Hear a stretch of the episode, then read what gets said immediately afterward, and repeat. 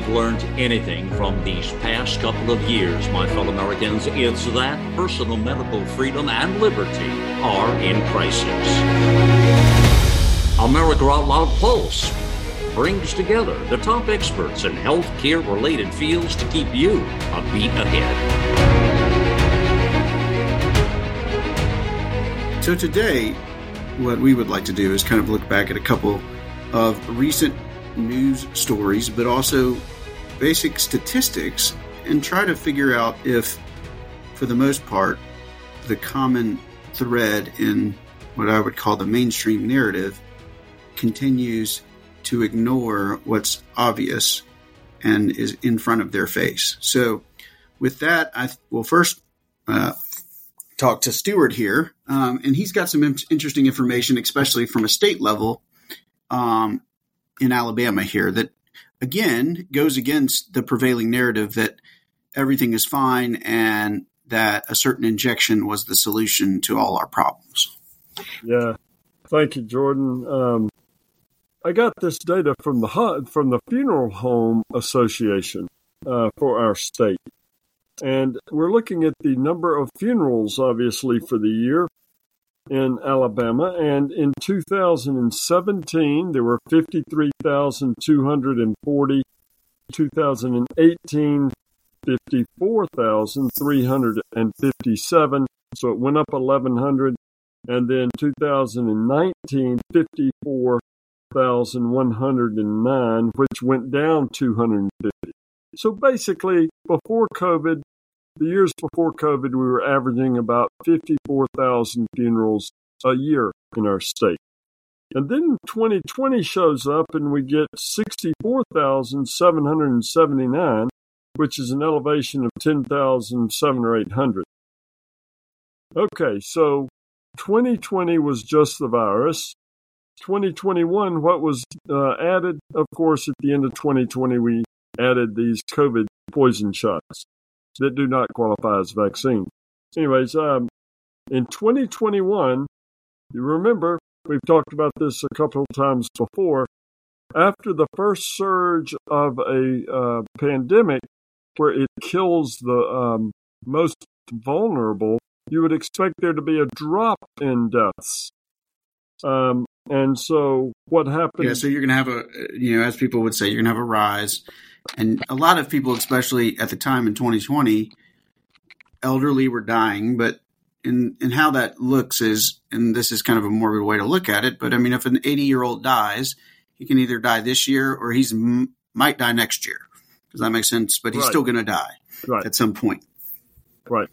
And what did we find in 2021? We do not have the 2022 data yet, but the 2021 data shows 68,897 deaths. So we had an increase of 4,100, basically. 4,100 out of, a state of 4.7 million. Okay, that's 4,100 people's lives and families are all, obviously their lives are affected, but their families and loved ones and jobs and all these individuals who are dramatically injured, their loss is real. To dismiss them as a statistic is not healthy. And what I was thinking about when I got this, and what I would like to do, Jordan, I've sent you a few articles from the past 3 years. I went back in the files. What happened 3 years ago this week? What happened 2 years ago this week? What happened 1 year ago? And what I just shared with you is something off of a article dated November 21st, 2021. So 2 years ago, there's UK data shows no all-cause mortality benefit for COVID vaccines. Yep. So we knew 2 years ago, the data was clear that these vaccines were not lowering the deaths. And how these people that have done this to us are continuing to get away with the lies is true evil. And yeah, to me, I think it's just continues to be evidence that medicine is captured and that medicine doesn't care. Yeah. If that makes sense. Yeah. Alex Berenson is the one who was, who pointed it out. And it's still, we're still at excess mortality. Why? Yep. Because of these poison shots that have been intentionally killing people. There is intent behind these things. And to dismiss it as just, oh, we tried and missed. We took a swipe at it and missed. They've been, and that testimony a week ago in the congressional hearing where Tom Rentz revealed, and this was the first time I had heard this, Tom Rentz was appearing before this roundtable or bunch of congressmen. I think Johnson and there's Martin a lot of Taylor different people. Green, yeah. Anyways, and he shared that the U.S. Army had given people, I think in Fort Riley, Kansas, I think that's the 1st Division's headquarters, experimental COVID shots back in 2016 or something. It's unbelievable.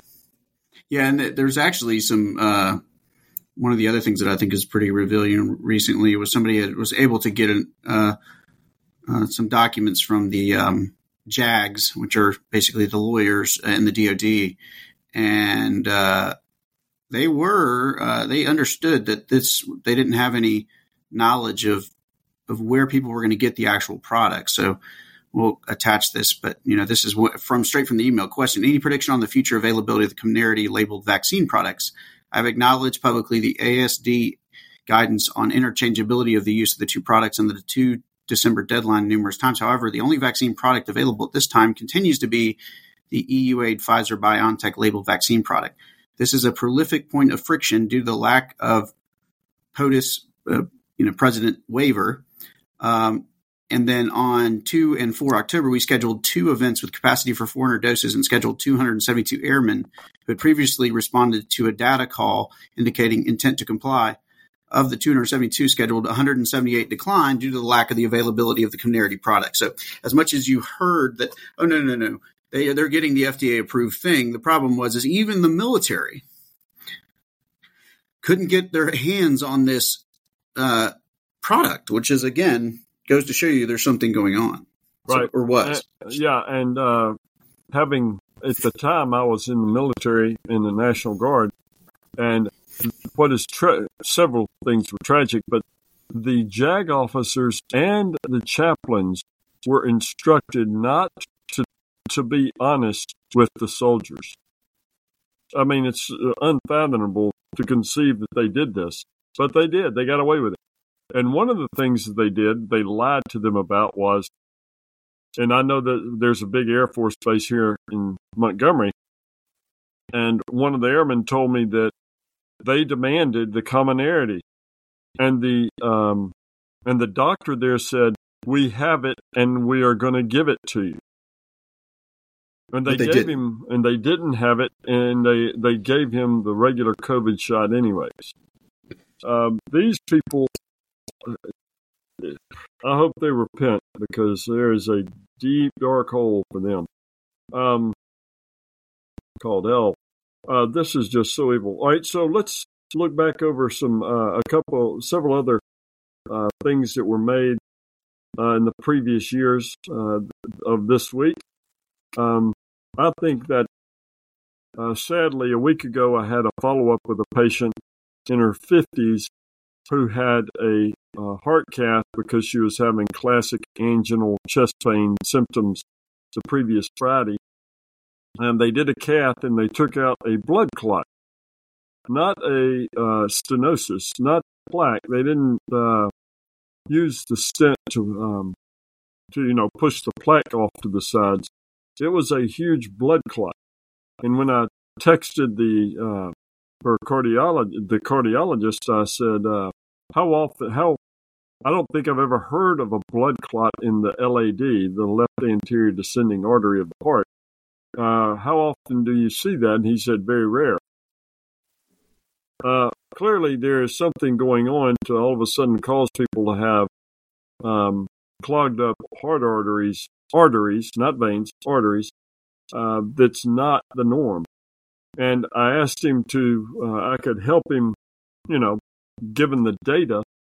And lo and behold, it was 2 years ago this week that this observational study in Circulation, which is a major cardiology journal, that showed that there is the biomarkers that we use that can be used to predict heart disease go up after getting these shots. Yeah.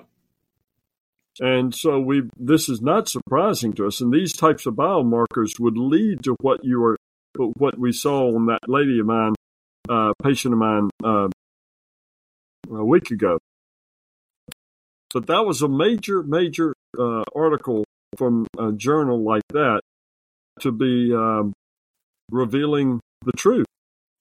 Yeah, and the funny thing is now that the spike protein causes damage in all these areas is completely mainstream. The problem is that now they have mixed the COVID infection with the vaccine, meaning they just say it's all COVID. Because, again, the vaccine, as we can talk about this article by Michael Saag, November 2020, yeah. The vaccine didn't do what it's supposed to do. So there's an article in JAMA, actually, from Dr. Saag about hydroxychloroquine. Interestingly enough, I will remind you that he took it when he got COVID, and he admitted to it. But here he is basically stating that there's no efficacy for it. Of course, this has now been disproven, too, because there's pretty good evidence that hydroxychloroquine, especially from the French, Didier Raoult, has shown that among his tens of thousands of patients had an incredible signal of efficacy. But the funny thing about it is, his last paragraph here, he says, to the clear and unambiguous and compelling lesson from the hydroxychloroquine story for the medical community and the public is that science and politics don't mix. Science, by definition, requires diligence and an honest assessment of findings. Politics, not so much. And then at the end, he says, basically, for other potential therapies or interventions for COVID-19 or other diseases, this should not happen. Right. The funny thing is, he's right on the precipice right. of being one of the biggest advocates for the vaccine, and the vaccine that he should have at least known. If he didn't know, I mean, I sorry about the ignorance of it, but it wasn't tested for anything that he was promising. Yeah. And so again, and now it has been pushed. Who pushed the vaccine? Was it doctors or was it politicians? Politicians, and politicians, preachers, media, of course, the Trusted News Initiative. But I'm just looking at the latest from the C19 study and reminding people about Dr. Michael Saag of our former institute, we're alumni of UAB. HCQ for COVID-19, 413 studies from 8,600 scientists, 530,000 patients in 58 countries, 65% lower risk for early treatment, 76% overall early mortality benefit. It is. And again, the other funny thing would be, I don't know yet if he quoted that article, but I mean, this is just on the cusp of the fact. Yeah, he actually did include it.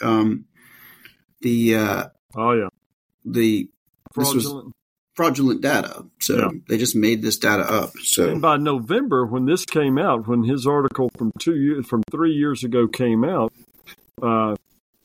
he was it had already been removed. It had been retracted. That article was forced to be retracted in quick order. Yeah, I will say sometimes when you submit things like this, it takes a while for them to get to the. Does that make sense? It's not a. Yeah. Yeah, but the whole point is, now let's remind people who Michael Saag is. He is a well-known infectious disease expert at UAB who cut his teeth in the 80s on HIV. Yeah, and was a big remdesivir proponent and tester and testing center, and still was during COVID. And in April, he goes up to New York to pick up his son and drives back because his son has COVID, and he wants to get him out of the epicenter for our country. And he drives back, and he gets COVID, and so he takes hydroxychloroquine, and he gets better. And then he writes an op-ed piece in the state newspaper, and he apologizes for taking it. Now, Jordan, how many, maybe hundreds of thousands, tens of thousands of patients that we've treated in our career, how many times have you ever had a patient have a problem, take a medication, get better, have no side effects, and then mad for taking the medication? Have you ever had that? Never. Never. Yeah. Well, I would say not until the last year. Right. Or, I mean, like the last 3 years, where all of a sudden whether a medicine works or not is a political political enterprise. Yeah, just like he righteously was proclaiming. That's right. Yep. But that was one of the early indicators that we are in another universe, because we are not dealing with reality these days. The truth is not amongst us. Then there was a, let's see here. There were several articles. Yeah. The other one would be, the prisons prove shots don't protect versus infections. So there, again, I mean, you really started to know this way before it. Actually, if you look at the CDC's emails to themselves, even in January of 2021, which, yes, that's probably within 6 weeks of the rollout, they were seeing breakthrough infections, and they didn't really know how to address it. Right. Instead, what they thought was the best thing to do was to, lie, or because you can't necessarily not address it, because you're still telling people the opposite. Does that make sense? One thing to just kind of not talk about. It's another to say the very opposite in every realm. So. Yeah. So this was 2 years ago. In November, 2 years ago, looking from July and August of 21, Delta variant, and they showed the transmission potential of vaccinated and unvaccinated persons that were infected in federal prisons. The vaccines didn't make a difference. So we have known, and they continue to push these shots that have old data, old platforms. In other words, they're going after viruses that are extinct now. The variants, they're no longer amongst us. And they're giving people these gene-altering shots, potentially gene-altering shots that that we continue to actually figure out what's in them. Yeah. That's the other thing. I think as Kevin McKernan and Buckholtz has shown, and now confirmed by multiple governing bodies, they have things that weren't actually thought were in them. I mean, maybe the manufacturers knew it, but it was not put forth. I mean, it is one thing, and I think that's one of the reasons that I think some of these lawsuits are going to at least see the light of day, because it's one thing to get immunity for a product that you say is this. It's another thing to have immunity from a product that the person you told about didn't know what was in it. So it's a fraudulent product. So anyway, with that, we will be back. Again, this is Dr. Jordan Vaughn, Dr. Stuart Tankersley with America Out Loud Pulse. Always one beat ahead. The pandemic may be over for some, but millions of Americans are needlessly suffering from the long haul effects of toxic spike protein from COVID-19 and the vaccines. You've heard Dr. Peter McCullough and his team at The Wellness Company discuss the harmful effects of spike protein in your body, and now they found the solution: the miracle enzyme nattokinase. Their Spike Support formula contains nattokinase, the most compelling and scientifically supported approach to safely clear spike protein out of the body. What's more, Spike Support is optimized with other all-natural, non-GMO ingredients, like dandelion root, to help prevent spike protein from binding to your cells. Everyone should take daily Spike Support so you can feel your best. America Out Loud listeners can go to OutLoudCare.com today and use code OUTLOUD for 25% off your first order.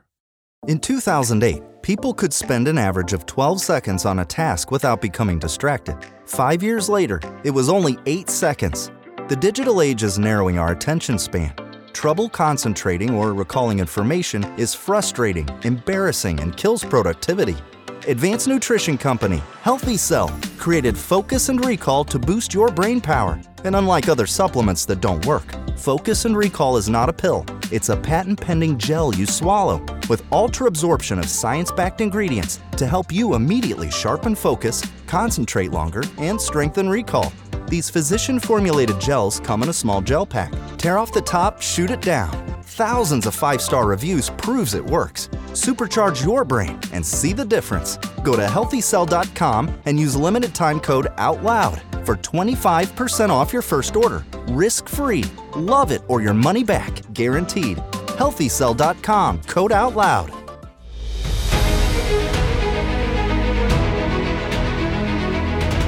Loud Pulse. I'm Dr. Stuart Tankersley with Dr. Jordan Vaughn, and I was a flight surgeon when I was serving in the military, the Army, and the regulations prevent experimenting before 2020 prevented us from experimenting on our pilots, who are some of the healthiest. They go through the most rigorous medical certifications in order to maintain their ability to fly.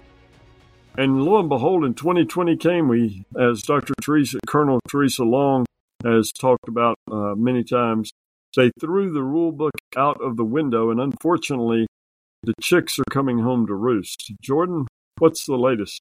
Yeah, so this is basically looking at, there's actually an Australian pilot that was for many years named Captain Murdoch, and he's one of the 12 pilots that refused the vaccine in Australia. And he's basically here kind of analyzing some data that a lot of us probably don't understand what the data is until you look at it through the lens of somebody who understands. So Murdoch's 60-year-old, and he lives in Sydney. He flew for Virgin Australia for 20 years.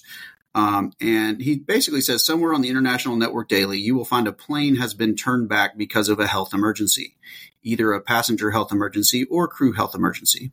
He said, when pilots put out a Mayday radio call to air traffic control, it is nicknamed a squawk. They use the code 7700 for all Mayday calls, which are reserved for serious incidents like pilot incapacitation or an uncontained fire on board. Few scenarios warrant a Mayday. Passengers and crew must face genuine peril. He says there's been an unprecedented rise in the numbers of Mayday calls as tracked by a bot that basically, again, everything in the FAA and international flight is basically publicly available. And basically, he's got something now that basically posts when a pilot squawks 770 anywhere in the world. And he says between 2018 and 2019, the Mayday average was 29.1% of all distress calls. During 2022, Mayday calls increased by 272%. In the first 3 months of 2023, the increase was 386%. So again, we are talking about something is going on. Now, again, this is pilots, like a pilot distress. And so a lot of us have heard a lot of these kind of interesting stories. There's been many tragedies really, from, pilots that collapsed, some that died in the flight. I mean, 5 pilot incapacitations in March, including a British Airways pilot who collapsed and died in Cairo, Egypt, not long before he was due to fly. And this is unusual, right, Stuart? Because guess what flight surgeons do? Y'all are supposed to make sure, right? In a lot of ways, not all that y'all do, but a lot of it is what we call readiness. Like pilots are super fit.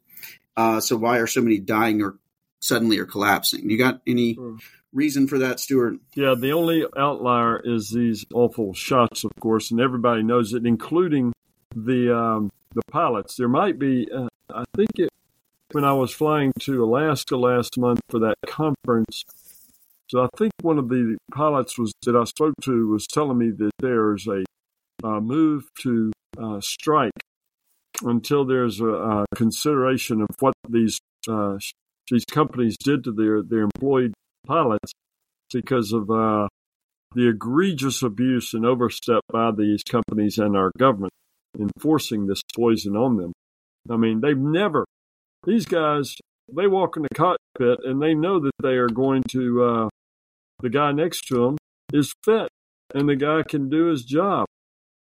And lo and behold, since these awful shots, that is not a guarantee, and everybody is aware of their co-pilot who has been given one of these shots.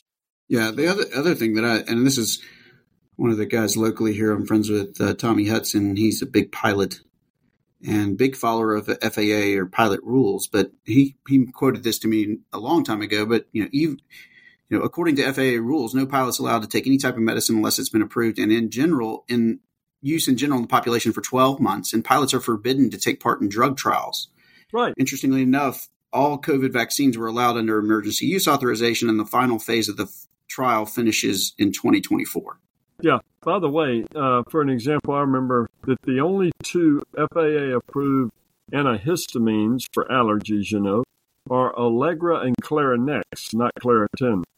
Clarinex. Those are the only two FAA-approved antihistamines. I mean, people take Claritin all the time, and it doesn't interfere with their cognition. But that's the level of scrutiny that that is allowed for, that allows for certain things to be acceptable or not. There's an immense amount of scrutiny that goes on into everything that walks into that cockpit. And for them to have done what they've done with these awful poison shots is unforgivable. Yep. And then I think the other thing is there was an interesting study that came out. I actually know some of the people that are involved in it, but it's the Yale study called the Yale Listen Study that this came out about a week and a half ago. But it's basically the symptoms associated, chronic symptoms, by the way, after COVID-19 vaccination. And fascinatingly enough, I think, first of all, it's surprising to see people study this. And a lot of the people that are involved in studying this are people that they themselves had some type of injury, which seems to be a terrible way for medicine to figure out that there's something going on, that the doctors themselves have to be harmed. It would be as if to study cancer, all doctors have to get cancer. Kind of a crazy thing. But, it kind of revealed a lot of abnormalities that aren't just with most of these patients had at least 22 symptoms with a ceiling of 35, and most of them were pretty debilitating. I mean, again, I think that's one thing. These aren't necessarily always symptoms that are sending people to the emergency room immediately, but they're symptoms that make it very difficult to live life. And a lot of them can be headaches, numbness, brain fog, neuropathy, tinnitus, all the kind of things that are hard on people. And I think that's another thing that thankfully these lingering symptoms, they're starting to come out. And hopefully this demands that people start looking into the fact that these vaccines are not safe and effective. First of all, we know they're not effective, but there's pretty good evidence that they're not safe either. Well, and once again, we were reviewing throughout this program this week where we've been 3 years ago, 2 years ago, 1 year ago, what we knew then. Is all of this new? No, it's not new. We've known this from the beginning. They lied about what the study showed it would for these shots would do for us. They lied about that initially, and they lied about what they put in them. But 2 years ago this week, Daniel Horowitz on the Blaze Media Network Conservative Review, he lists, this is 2 years ago, within a year of it rolling out, 10 places that show the COVID shots have failed miserably. And the first place he looks at is the UK, and he summarizes it with this. According to the UK government, Roughly 82% of the deaths the past 3 weeks have been among the fully vaccinated. Then in Iceland, few countries in the Western world did better than Iceland before the mass vaccination. Although the country isn't experiencing too many deaths, as the population appears to be somewhat immune all along, Icelanders have now experienced two larger waves than before. 92% of adults chose to get the shots. And we know what chosen means, right, in this new age. Third was Singapore. It blows the myth of the shots perhaps more than any other country. It is one of those Far East countries that, based on a year of data, appeared to be somewhat immune to the virus, especially to critical illness. Yet precisely after nearly every adult in the country was vaccinated, Singapore is now experiencing a wave that blows out any prior wave, to the point where the population is now incurring what is the equivalent of 800 deaths per day in the U.S. Netherlands. The Dutch mistakenly thought that a seasonal low in cases was really due to the vaccines. Well, after achieving an 84% vaccination rate among adults, they have now suffered a 680% increase in cases in the virus in just a month and a half. They set a record in cases per day, as well as a 19.2% positivity rate. Then Belgium, and then the Cayman Islands. If you think the surge is an anomaly in Europe, the Cayman Islands are now experiencing their worst surge in cases to date. With just 65,000 people, this island nation has very little COVID for the last year and a half. According to Reuters, the country has administered at least 116,000 doses so far. So they avoided COVID altogether, right? Nope. They have one of the highest case rates per capita in the world precisely after they achieve universal vaccination. Then New Mexico. Then Maine. After vaccinating, at least partially, nearly 100% of those over 65, Maine now has as many hospitalizations and more cases as last winter, and it's only mid-November. Remember, Maine not only has a vaccine mandate on workers, but it does not accept religious exemptions. Points for effort are not awarded by this virus to faulty vaccine. And then there's another African country, and then Gibraltar. Now, Gibraltar was always an interesting country. It had over 100% vaccination uptake. And 40% at this point, in November of 2021, 40% had had a booster. You can't beat a tiny country that is 100% vaxxed and was being careful, quote-unquote, the entire time, right? Well, the Gibraltar data has just advised people to cancel Christmas plans. Its current case rate is over 160 per 100,000, nearly double the rate in the U.S. during its peak winter season. And just lie after lie after lie after lie after lie, and nobody in the last 60 or 70 years in our country, when things go really wrong, have been held to account. They get promoted. Yeah, it's the better person to cover up the mess is the one that goes. Competence, I guess, is your ability to lie or cover things up, so...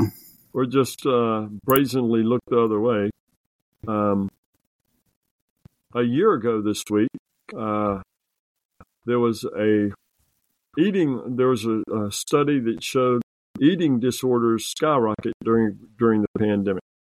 Once again, in summary, everything our government has advocated has been the wrong course of action. Virtually everything they've advocated for. In November of 1 year ago, spike protein detox versus COVID.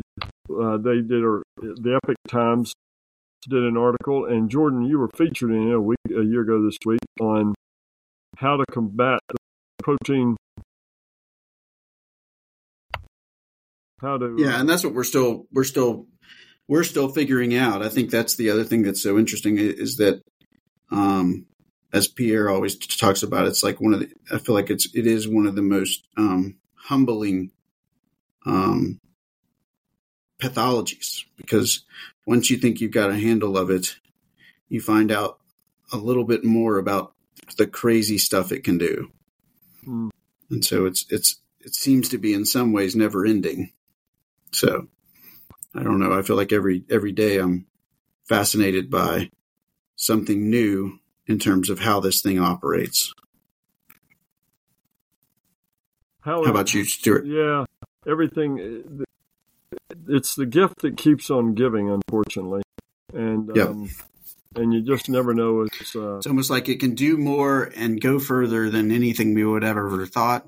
And if you supercharge it with lipids to be able to bypass all your barriers, you're in for a worse time. Yeah.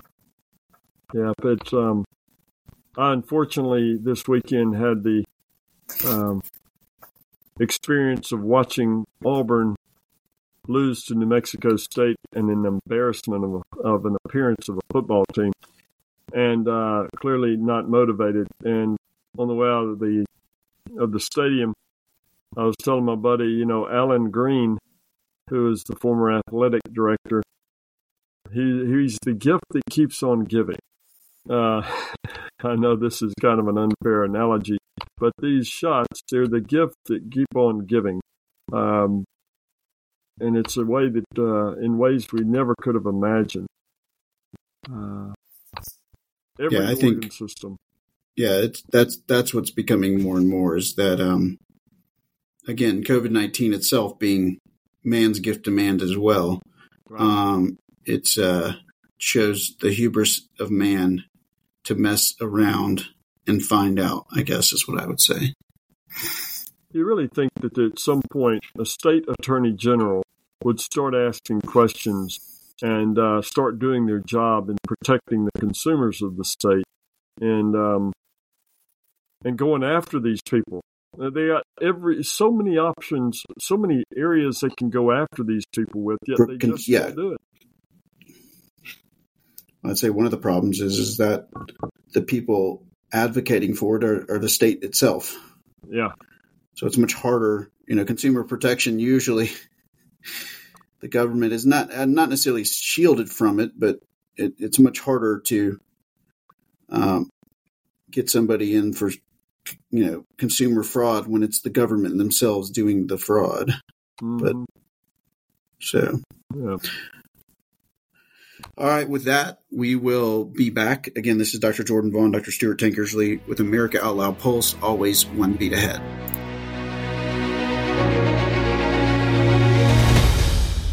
Nurses Out Loud Talk Radio want to introduce you to ASEA Redox Cell Signaling Molecules. It is more than just a wonderful natural product. Redox molecules are native to the human body. Redox molecules enable your body to turn on its inner doctor so your body can heal itself the way it did naturally when you were young. Check out AmericaOutloud.shop. Look for ASEA Cell Signaling Molecules Liquid Supplement, and check out Nurse Michelle's recent favorite ASEA product, Renew 28 Revitalizing Redox Gel, because this gel helped get me through some significant muscular pain during my healing process following a recent canoeing accident when I broke my hip. Give it a try for your aches and pains, and let Nurses Out Loud hear how your health has improved. You wouldn't go a day without brushing your teeth or washing your hands. What about washing your nose? I mean, your nose does filter the air you breathe, air loaded with bacteria, viruses, and irritants. Make nasal hygiene part of your routine with Clear.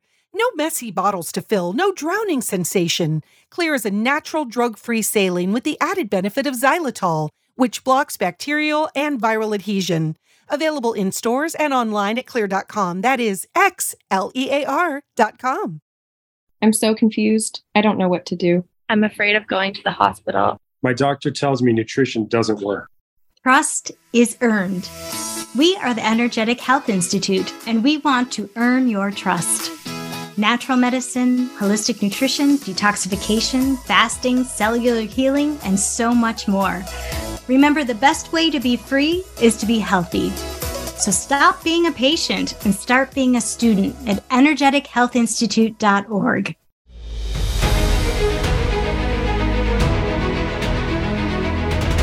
So welcome back. This is Dr. Jordan Vaughn and Dr. Stuart Tankersley with America Out Loud Pulse. For the final segment today, I wanted to go through an investigative piece of journalism that the British Medical Journal put out. It was on November 10th.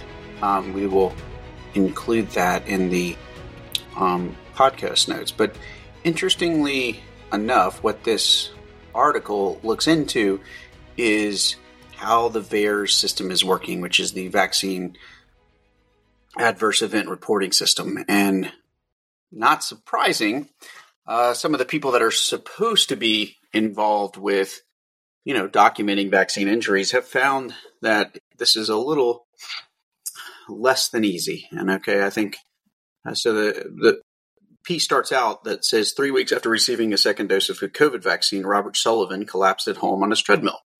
He's an anesthesiologist in Maryland who's particularly fit, 49-year-old. The week before falling ill, he had happily skied at altitude in Colorado. Sullivan was given a diagnosis of sudden onset pulmonary hypertension, which is generally progressive, can be fatal, and in most cases can't be cured. Condition is rare, especially in middle-aged men. Sullivan decided to file a report in the VAERS system, and the submission process he found to be glitchy and a race against the clock. He basically said the format is cumbersome and it times you out, he tells the BMJ. For his troubles, Sullivan received a confirmation by email and a temporary e-report number. He learned that at his doctor's office that a VAERS representative had requested medical records. Then he didn't hear back for a year. So this, again, is kind of the little vignette that starts out the document. But what we're finding is a lot of the people that are using this system, especially doctors that are having adverse events themselves, are finding that what was promised for this system is not up to snuff with what it was. So basically, the BMJ has uncovered that it's not meeting its own standards. The VAERS system was supposed to be friendly, responsive, and transparent, and they are unable to keep pace with the unprecedented number of reports since the rollout of the COVID vaccine. Basically, their sign systems overwhelmed, reports aren't being followed up, and signals are being missed. Basically, this reporter went and talked to multiple people, including doctors and other people, about how easy it was to file a vaccine adverse event report. And so, interestingly enough, the VAERS system, which was set up to have this adverse event reporting system, I guess in an era when vaccines were thoroughly tested and the adverse events were a lot lower, they typically received about 60,000 reports each year. Okay, so that was the average. The total number of reports in 2021 was 1 million, and then another 660,000 have been filed since then. Nearly 1 in 5 met the criteria of a serious adverse event. And those are not good. And more importantly, the information that's actually in the report. So typically, the usefulness of this is for other physicians to find out what is going on, and also for the CDC and FDA to have some signals of,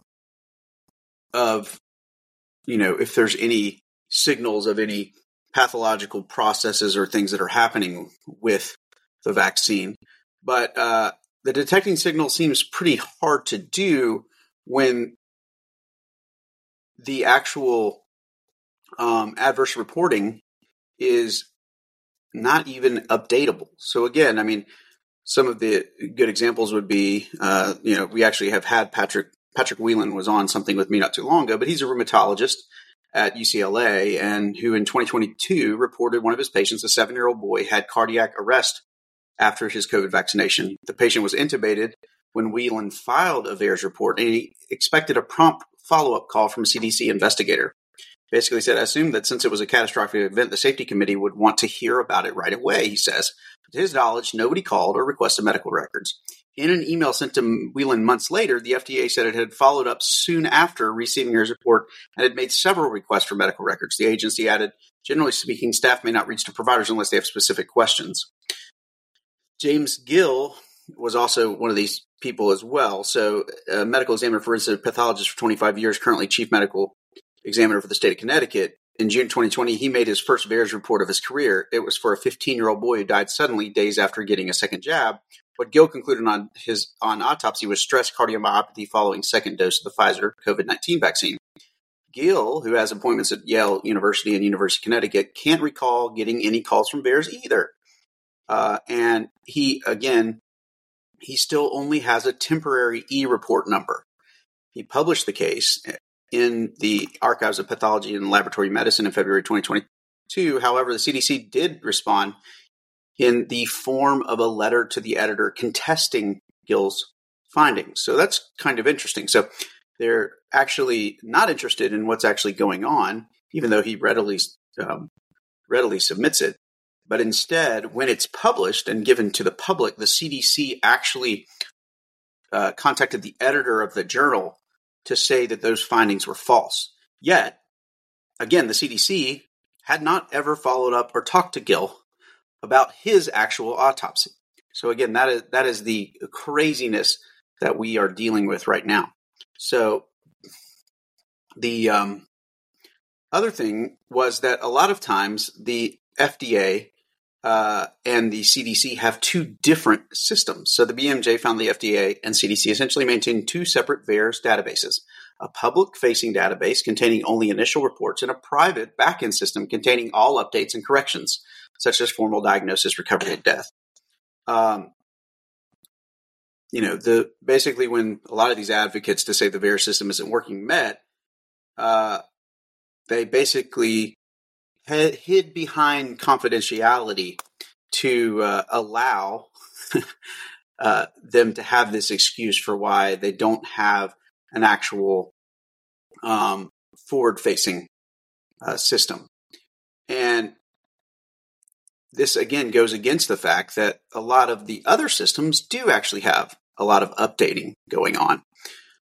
And then lastly, the funny thing about a lot of this overwhelming of the system has to do with how many people are even able to get through. So a FOIA request seen by the BMJ suggests that Pfizer has around 1,000 more full-time employees working on vaccine surveillance than the CDC. So again, the CDC, whose job it is, who is really the people that are supposed to be performing safety on the product, have 1,000 less people than the company itself, who isn't the one that is more interested in, Pfizer is basically trying to do its fiduciary responsibility and probably its promise, but it has 1,000 more employees than the CDC does to do the very thing the CDC needs to do independently. The CDC didn't provide the BMJ with specific numbers, instead stating that its staffing reflects the needs of the office at any given time and can range from several dozens to hundreds, including contractors and individuals reassigned from across the agency.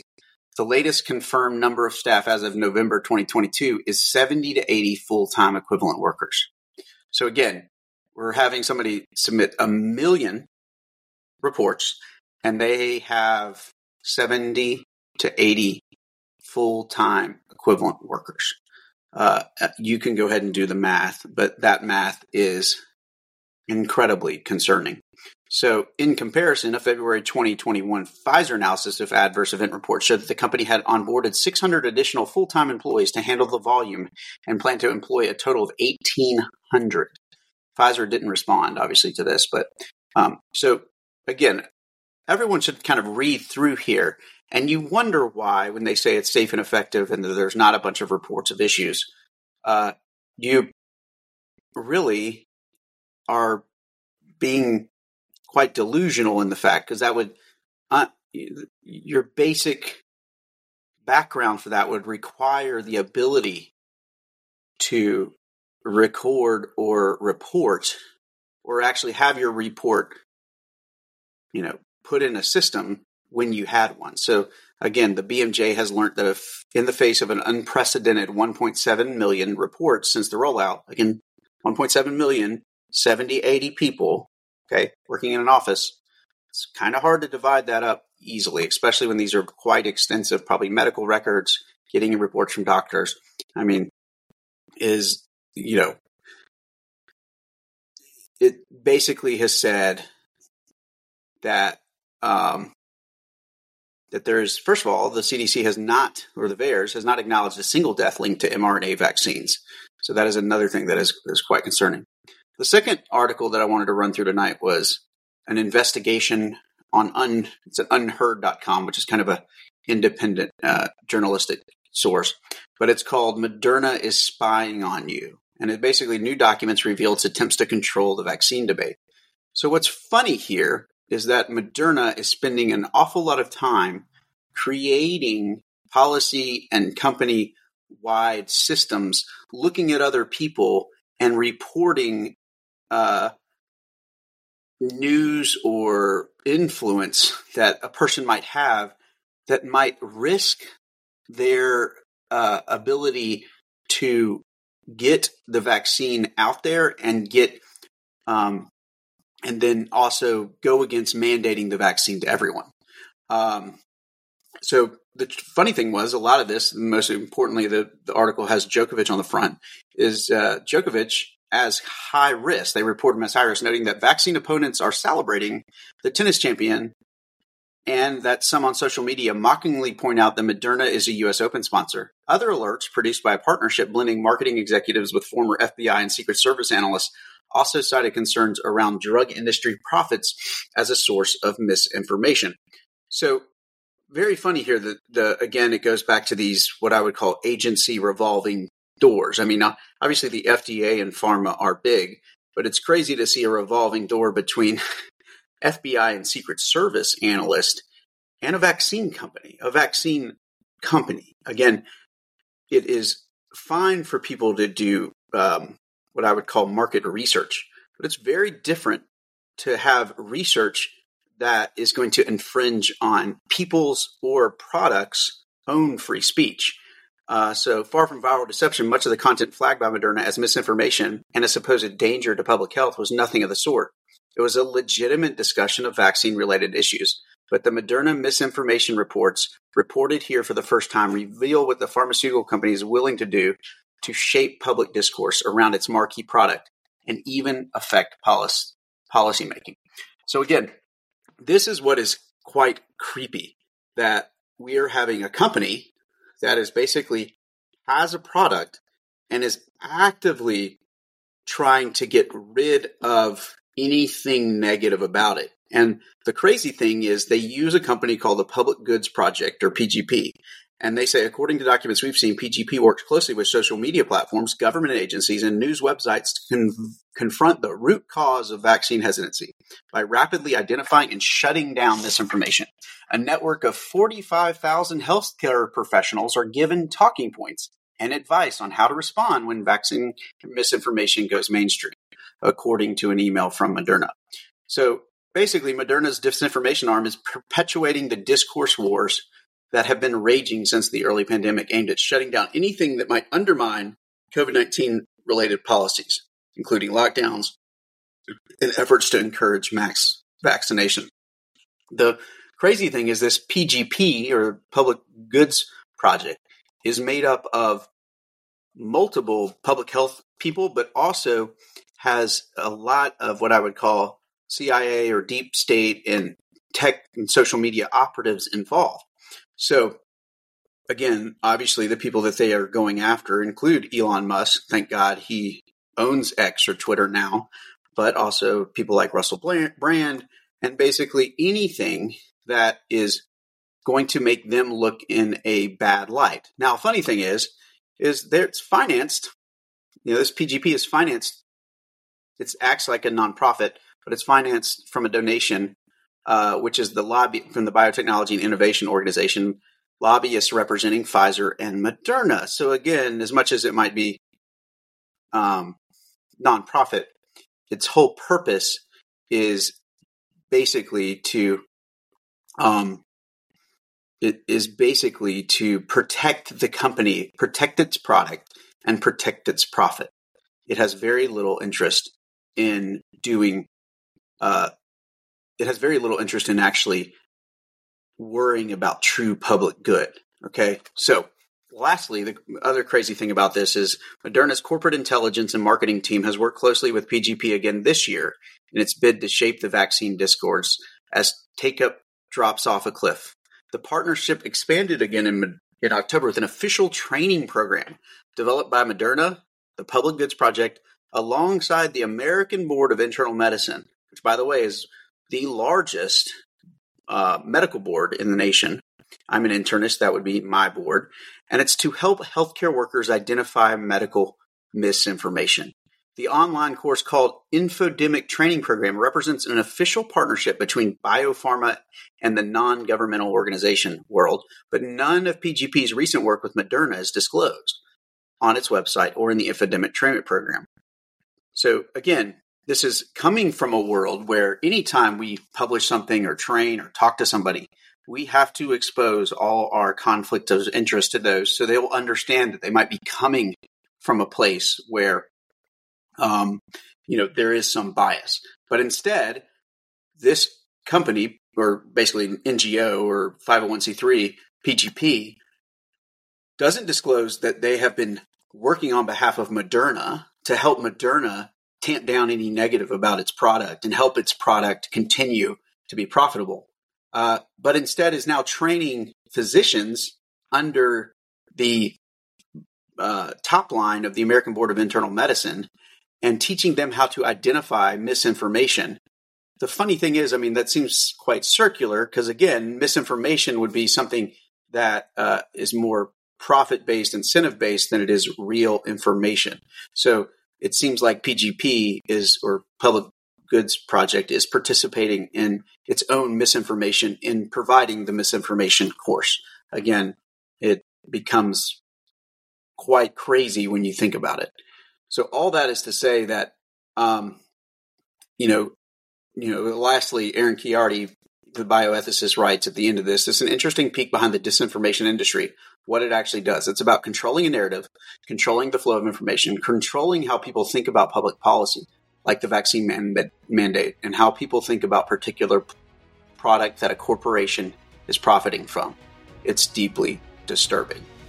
And with that, I will bid you adieu this week. Again, this is Dr. Jordan Vaughn, Dr. Stuart Tankersley with America Out Loud Pulse. Always one beat ahead.